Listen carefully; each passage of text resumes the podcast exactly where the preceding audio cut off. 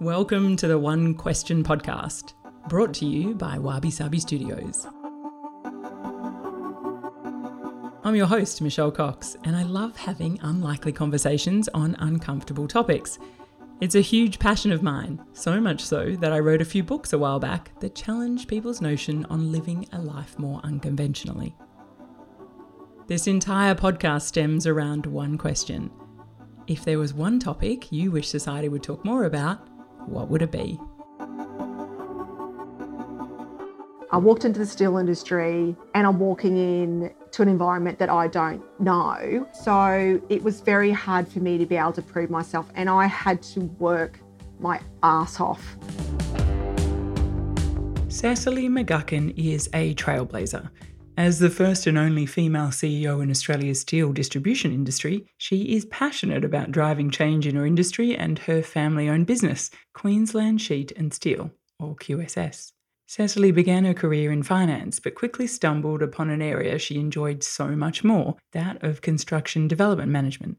She cut her construction teeth at leading companies like Suncorp and Mirvac, where she gained a wealth of experience in the day to day running of big businesses and the delivery of large scale projects, before then joining the family business her father started nearly 33 years ago. No one was more surprised than Cecily when her father asked her to take over running the family business, a business he had built up from scratch at a time when the steel industry was no place for a woman. Women don't work here and they never will, were words Cec's father told her growing up. And yet today, Cec has been the CEO of QSS coming up six years. And whilst she's proven her dad wrong that many women work at QSS today, Cec is still the only female CEO in the wholesale sheet distribution business in Australia. I've known Cec for quite a while and she is an absolute gun. Incredibly resilient, as you'll hear. She's a problem solver and an out of the box thinker. As a woman in a man's world, she has needed to prove herself time and time again, not just to her peers, customers, and her staff, but to her father, who started the business from nothing and he's been struggling to let it go as it is absolutely his third child. Cec is a down to earth straight shooter, and I'm thrilled to have her on the show today. Cec, I am so excited to have you here on the podcast with me. Welcome to the One Question podcast. Thank you very much. I'm very much looking forward to having a chat with you today. So, if there is one thing that you wish society would talk more about, what would it be? It would be about family business and succession. Yeah, fabulous. I clearly know why we're going to talk about that because you're a mate of mine. But Cec, why are you so passionate about that area? I've been involved in our family business for the last 14 years. It is in the steel industry. So we sell to the manufacturing industry in Australia.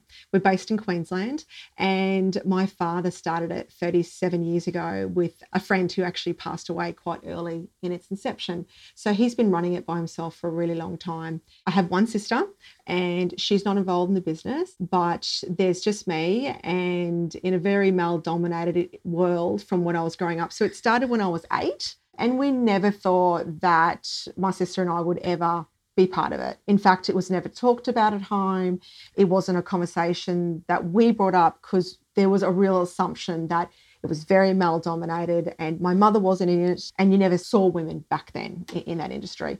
So 20 years ago, odd, my father first approached me to be part of the business. And to say I was shocked is probably a bit of an understatement he'd actually was speaking to a consultant business about transition and what that looks for him and they said well have you thought about your daughter? And at that time i actually was in the construction industry. I was in um, development and was absolutely loving it. So when he came and uh, first approached me as i said i was really really shocked and it was a really really hard decision to make because I loved what I was doing, but also you have this pull of respect and obligation for your family. And also that legacy piece as well, I guess, Cec, isn't it? That, you know, retaining a business and passing it all through the family. Yeah. And you do because you see the blood, sweat, and tears that he went to in growing it. So, you know, you don't want that all to go to waste. So at that time, we really spoke about it, and we had both agreed that we it wasn't going to go ahead. Particularly, I just went, I just wasn't really at that headspace to be able to think about it. Then I um, had my first child. I'd created my own consultancy business at the time. And he said, Can you just come in and help me out with the finances? And it pretty much just grew from there. So, over a really short period of time, I found out that which is very, very typical in first generation businesses. They are the ones that start it and build the foundations, and the next generation are the ones that kind of take it to the next level and put a bit more structure in there and be able to take it to where it needs to be. Because when I started, we called it the Barry loan. Half the staff had loans with dad. Everyone was in negative leave. There was no contracts. There was no policies. So I've come from a massive corporate into the business and went, oh my God, what's going on? Especially in construction and steel. Like you're not dealing with exactly. paper clips. exactly. You know, and there was a lot of people that didn't have a lot of structure there or direction really. And it was very that generational thing that dad was the you know, running of the business and the man and what he said goes. When I came in, the way I look at that is very, very different. I'm very much more a collaborative. And I think that's just the way things have changed over generations as well. So that's been 14 years. Then, about eight years ago, he came to me and said, I want out. I don't want to play in the sandpit anymore, as he put it, and said, Would you take it over? Would you, you know, take the business on? And we had a really big conversation about at the time, and um, we both agreed as long as it doesn't impact our relationships, let's keep this moving. And at that stage, it had to some degree because there was some pushback on bringing new things in. And I've been CEO of the business ever since. So I'm the only female CEO in the steel industry in Australia, which is sad in itself, but it shows you just how much women weren't around. And when I first started, there was just no women anywhere. And to be honest, when I came on board, the staff and the team that were at the time were really confused because Barry was very much at the, at the front of that bandwagon of women don't work in the steel industry and really should never be here. So when I came on, it was kind of good the way we did it. When I came on 14 years ago, I came on, I did all the kind of hard yards. I really understood the business. You know, I got understanding of all the different areas. And then it was just growth to then you know, that period of time becoming CEO. And by the time I got to that point, kind of everyone accepted it. But when I first started, it was a lot of challenges, that's for sure. I'd like to sort of pull on those threads because obviously, like for anyone listening that has a business and wants to, you know, do sort of succession with their own kids, or for those that are interested in their family business, there's so many questions I have for you there. So, exactly how you just described it, would you recommend if if there's scope for someone to do that to kind of come in and learn the ropes a little bit low key first, or you know, and I guess some in some cases you don't have the chance. It's like immediately you're you're the CEO tomorrow and you have no idea about the business. So, if there's an ideal scenario, how would you recommend someone handle that the best way? Well, we've kind of created that for my kids. I've got three boys, they're still very, very young. And if I went back and did it all again, it would be a completely, completely different beast. So, a few things that I'd do differently. I would have a very clear conversation with my father or parents or whoever that looks like as to what the expectation is for me when I come on board, what that lead time of what that would look like before you get moved into management or whatever that is, what kind of training and support you need there, whether it's courses, whether it's a mentor or something like that to be able to guide, and what is the actual transition and goal of the current over, owners of moving out of the business? Or is there an intention they even want to do that? They want to be there till they drop dead in the floor, warehouse, whatever. I think you have to have very clear expectations of the people that are coming in and the people that are also in there, that everyone is on the same page and that everyone understands what those roles are from the beginning to the end. You know, I think we have such a large amount of businesses in Australia, which are family businesses. So 70% of businesses in Australia are, are family businesses. And I think people don't understand until they're in it how difficult it actually is. So you look at a standard business or corporate business and how hard that is to be involved in that. You throw in some family members and the emotions and all the relationships go into that, and you could have a ticking time bomb. So it's really, really important that communication is at the forefront of that. There's a lot of resources out there which I don't think are being told enough to family businesses to be able to give them that support. And I think also having some form of mediator or someone that the family can use to communicate with if necessary is really important as well. So we have a family council meeting, which we've only started creating the last three years. It's only because I investigated that and was looking at ways to be able to better communicate, not only with my father, but my mother, who was also not in the business, and my sister. So everyone could understand what's happening in the business and then, then the financial impact that has across everyone. And typically everyone was hearing it from dad and he'd say one thing to one and one to another. And sometimes it depends on what they wanted to hear. And it sometimes got confusing where now we have a family council meeting we all sit there together and we all hear the same thing. So it really takes a lot of that confusion out of the mix, and everyone's hearing it firsthand, and it really kind of helps the scenario. Again, I wish we had that so much earlier in the piece because it would have saved a lot of problems that we would have had. I think it's wise. And I think, you know, I've worked for a couple of pretty big family businesses in my career. And even as an employee, not a not a family member, I mean some of the intricacies and the things that you would see. So a couple of things I want to talk about. One, I mean, having a board is something that kind of helped with that in terms of, you know, us as executive reporting to the board rather than to the family. But you would see lots of different, you know, idiosyncrasies and things go on. What happens, you know, as you said, like so succession plans come in it's very clear and in the circumstances of a place that I worked it was quite clear about the founder stepping out and there was an external CEO put in the business. The CEO was put in the business was very experienced was very good at the job. The founder then still never wanted to leave you know how do you manage that type of stuff i guess if you know if that's happening and you know as you say you set the expectations but then the expectations change or the founder changes their mind? You know what's your kind of advice there? Founders are very good at changing their minds because i think they have this idea of what they want to do and when things because you've got to think about the fact that running a business you've got all these things you're controlling and slowly as you're bringing in another generation they are taking on those responsibilities. And so it's really hard for someone to let their baby go. It's an extension, it's another baby in the family, really. And so they will struggle with that transition of being able to have the full and upright power to slowly have that taken away. And that's really, really hard, you know. And again, it's a matter of communicating and them understanding that that has to happen. But when reality hits, it's a different kettle of fish altogether. And really, it has to be a very frank conversation that if you don't let it go, what are the actual ramifications you're doing to the legacy and your business if you don't? This is the same context, I think, whether it's a very small business or whether it's a large business, family businesses, or there's one person like me, or there's a whole heap of siblings and cousins and all these other people involved communication is your key. And again, if you have agreed and it's written down and this is what's going to happen, and then the owner starts changing their mind, there has to be another sit down and conversation about what that looks like because they will keep on changing their goalposts. And I know exactly what that likes because my dad's constantly doing that.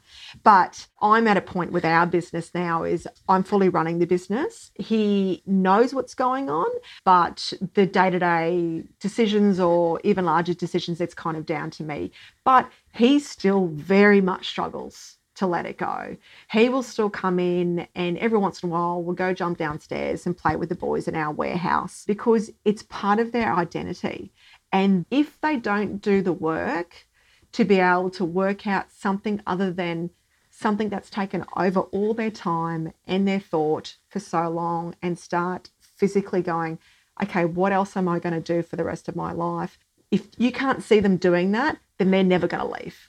And you have to make a decision of whether you are going to accept that or whether you have to do the right thing by you as an individual to be able to step back. I look at it this way when you have a family business and a family member has asked you to be part of it, they need to be able to understand that you are being asked, it's not the other way around. Or if you're coming to the party and asking to be part of it, you are bringing value there is value there. And they need to be able to accept the fact that there's going to be change. There needs to be accept the fact from the owner there's going to be change and they need to step back but also from the person that's coming in that you're not going to have your way straight away. And even though you want to bring in all these amazing things it's not going to happen overnight because there has to be an adjustment for both of those parties to kind of find the familiarity of where are those steps and how is it going to work. So again, communication, communication. You're reminding me of a couple of cases where we acquired some companies, and some of those, the most successful cases of that, where we acquired like 80%, so the founder remained 20%. And the best circumstances, the most successful ones, were where we worked with the owner and said, What is it the thing that you love the most? You know, in this business. And so if I use an example for a touring company, you know, this guy was so creative, this founder, he came up with the most phenomenal itineraries. This guy had traveled to the most extensive places in the world. You know, I've traveled a lot. This guy has traveled twice as many places I have.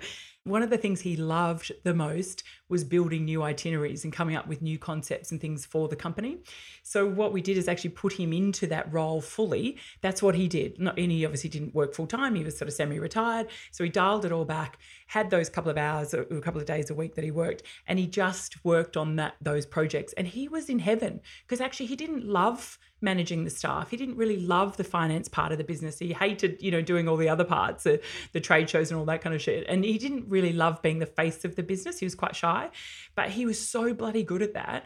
And that was where, for me, it was lovely to see that that was so successful. It was a great thing for him.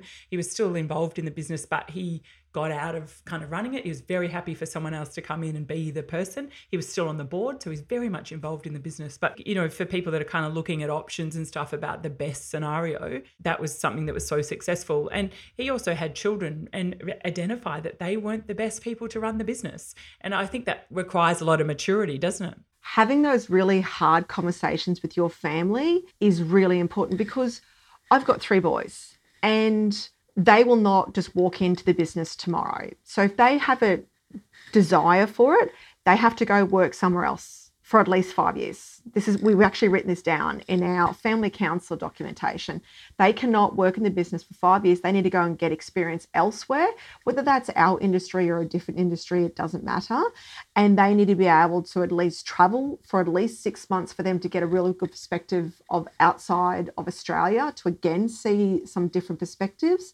And then if they choose to come in, that's when they will basically not be moved straight into management. It'll be basically understanding the business, all the ins and outs, and then understanding, okay, what are the areas that they need improvements on? What are the areas they need support on? And ensuring they get that extra support, not necessarily from people within the business, sometimes without. It could be me mentoring them or someone, uh, management, or it could be an ex, like a business mentor. So, you know, that's really important, I think. But again, going back to the founder, it's really important to be able to, you know, respect them in regards to them stepping out. But they also, you have to also make sure that legally you're covering yourself and your business. So my father's the same. Like he doesn't really want to be in the office day to day and all that kind of stuff. But you've also got to be careful that if someone of the older generations downstairs, is that actually safe? You know, are they still physically up to do that? You have to weigh up all these things to be able to do it. And every single family business is different, but we've all got exactly the same premise. You've got family members that are coming in, going out, and there's always going to be some kind of conflict that has to be dealt with. And it's making sure that you have to be able to see it from the other person's perspective. And sometimes it does take someone else of the business, like a mediator, to come in, or sometimes having a CEO that's actually not a family member is an okay decision too. I know a lot of family businesses. I've really kind of the last five years have really kind of made an effort to spend time with other family businesses. And that's something that I really want to say today, which I would really recommend for people. If you can, take yourself off and go to seminars or conferences or listen to a podcast or anything to hear about what other businesses do so you can take those bits that work for your business and make it work because I was so focused on just the business and raising my kids and all that kind of stuff that I thought it was just us. But every family business goes through it. Every family, and then you and then you go, oh my god, I'm not the only one. There's other people going through this as well. And then over time, I've gone, oh, that's a really good idea. I'm going to bring that on. I'm going to bring that on. So you know, as I said, I wish I did it earlier, but really taking the time to really work out what you need to be able to steal from ideas from other family members or even just getting them to come on into the business and going, can you give me some suggestions? Because a lot of people just want to help too. Mm. Other industries as well, right? You always learn from other ones. But, you know, you've got like a triple whammy. So you're a family member that, you know, is coming in as a CEO. And I imagine there's probably people that had worked for your father for many, many years that probably thought that they potentially could have that role. So you probably had to navigate that. You're a family member and you're a female. How did you navigate that in those early days? And is there anything that you would have done differently in that point? And then the third question to that is for someone else supporting you, because I imagine you probably copped some flack from other staff members um, through that time as well. Like, any advice you've got for people that are about to embark on a similar situation to you? Look, I'm not going to lie, it was very, very hard. One of my other guys who started not long before I kind of came on board said to me, show me around on the very first day of his job. And he and he was walking in down the warehouse, put his arm around him and said, Women don't work here, mate, and sure as shit never will.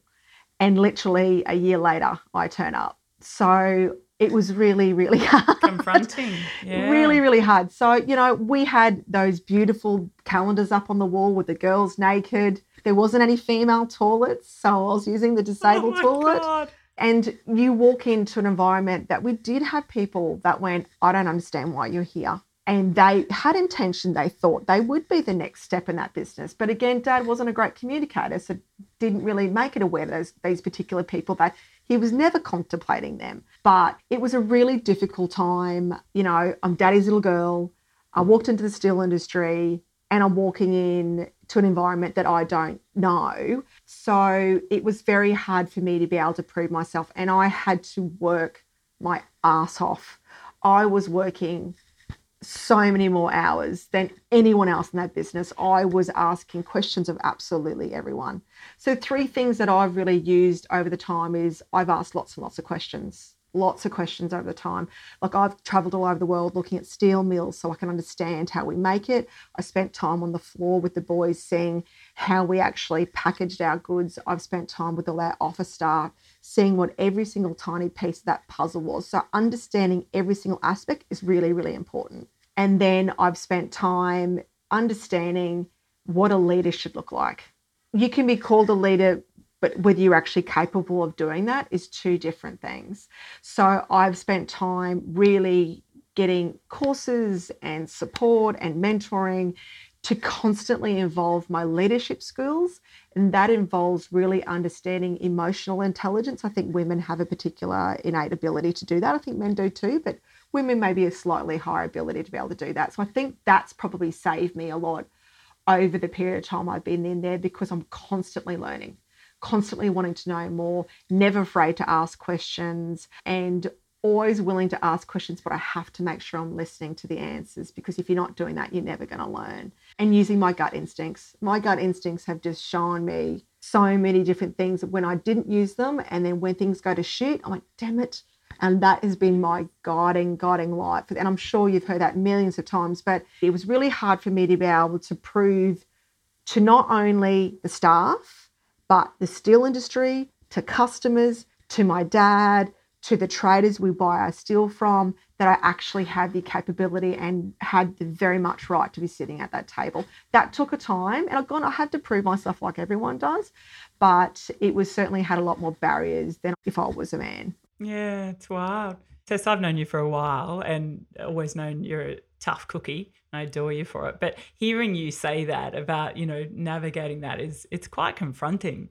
So, you know, I've been in the industry and obviously, you know, on the boards and stuff for years that I'm still the only female and this stuff's not changing. What is your advice to young females that look up to you and aspire to be like you? You know, what can they do to learn and how do they combat those kind of you know challenges that they're in an industry that is male dominated and they've got to navigate that space Look, it's really confronting when you first walk into it, especially if you don't have the full knowledge. So it's not going to ever going to be easy. But what all I can say is just keep on getting back up. Keep on getting back up. The amount of times I used to go home and I was bawling my eyes out and crying in the shower so my kids couldn't see it. I did that a lot, but that's okay. Like, you know, I would hold myself together at work and then get in the car and just cry my eyes out, or I'd have to pep top myself to get back up again. Believe me, I wanted to quit so many times, I cannot tell you. But I didn't do that for a number of reasons. I'm really stubborn.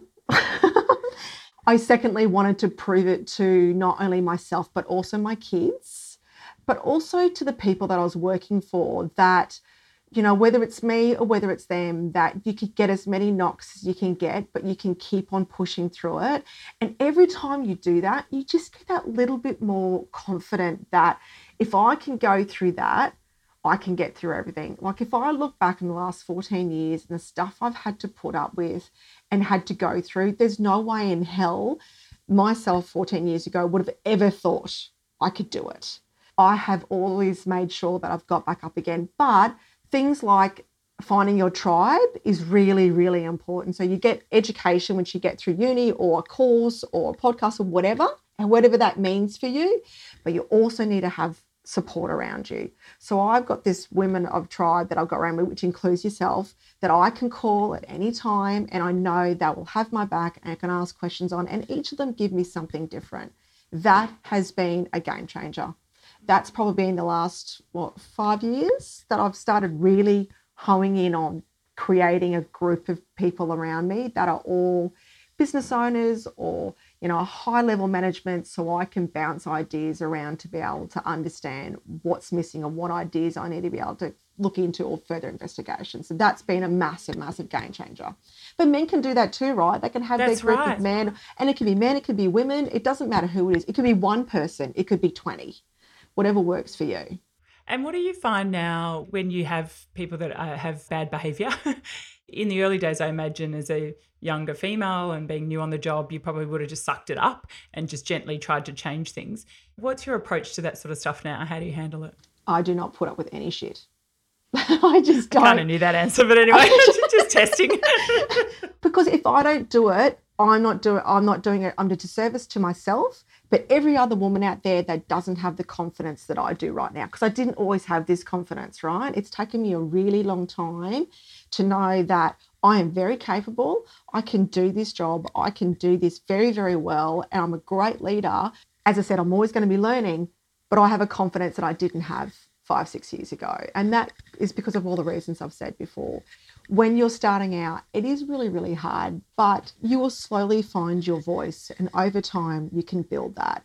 But if you know you've got people that can back you, so if there's another woman in the room and she doesn't have that confidence, if I don't call that out, who am giving I? her the chance to speak out as well. Exactly. Yeah. And then maybe next time she might have that confidence to do it herself. Yeah. So with my own business, I don't hear any of it. I've now got 17% women in my business now. They are bloody amazing and they all hold themselves because I say to them, um, You hold your head up high. I said, Don't you let anyone talk to you in any other way that then you deserve and I really kind of pumping them constantly and telling how amazing they are because they are. They're bloody amazing women. And we all are. We've all got our special abilities and we've got to be able to stand up and go, I can do this. Yeah, beautiful, Cec. Obviously, the show Succession is quite a big deal, you know, on Netflix at the moment. A lot of people have watched it. Have you seen the show? I have watched it. Yes, I fully binged it. Well, and I wondered is there any elements that you were like could really relate to, or or do you think it's just a whole lot of crap? No, totally, completely related to it. Completely related to it. Were there some things you're like, holy shit, that happens to me as well? Oh my God. Like that patriarchal way in which he ran the business, you know, and dad softened and changed over time now. But when he first, when I first started the business, very much it was his way, the highway. Again, it's that generation, right? Who just go, this is the way it's going. It was just the fight of trying to bring new things in and not wanting to do it. And I don't know whether it's lucky or not lucky, but my sister really didn't have any desire to be in the business. So I didn't have another sibling to compete with or anything like that. So, you know, I don't know whether that was a good thing or bad thing because we could have done that together or whether it's better. But I've got the family that I've got. So it is what it is for us. But yeah, no, it was it was a very, very good show. Definitely oh, recommend anyone to watch that one. Whether you're in a family business or not, it was really, really good. Yeah, yeah.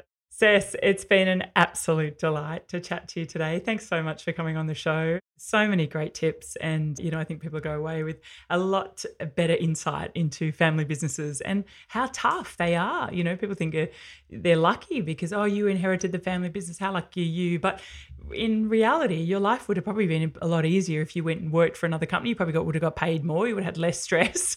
Oh, look, I remember one person saying to me, Well, you've been given the golden ticket. And I just stood back and was just in complete shock because people just didn't understand the amount of pressure that you get, not only from running a business, but the family part is really, really hard. And you need to take your hat off to all those family businesses going through that. And there's a lot of us. And we need to get that recognition because I don't think it's enough out there at the moment. But I do really appreciate the chat. It's been really fun. Thanks, Cec. I'll see you soon. Thanks. Bye. Well, there you have it. Wasn't that an incredible conversation? I hope you enjoyed it as much as I've enjoyed bringing it to you. If you did like it, can I ask a small favour? Please rate and review on your listening platform for me. I know everyone asks this, but it seriously makes a difference to help get these conversations out in the world and makes all the hard work and effort I put into this for you all the more worthwhile. And until next time, if you have one question you'd like to ask me, hit me up on my socials or jump on my website, michellejcox.com.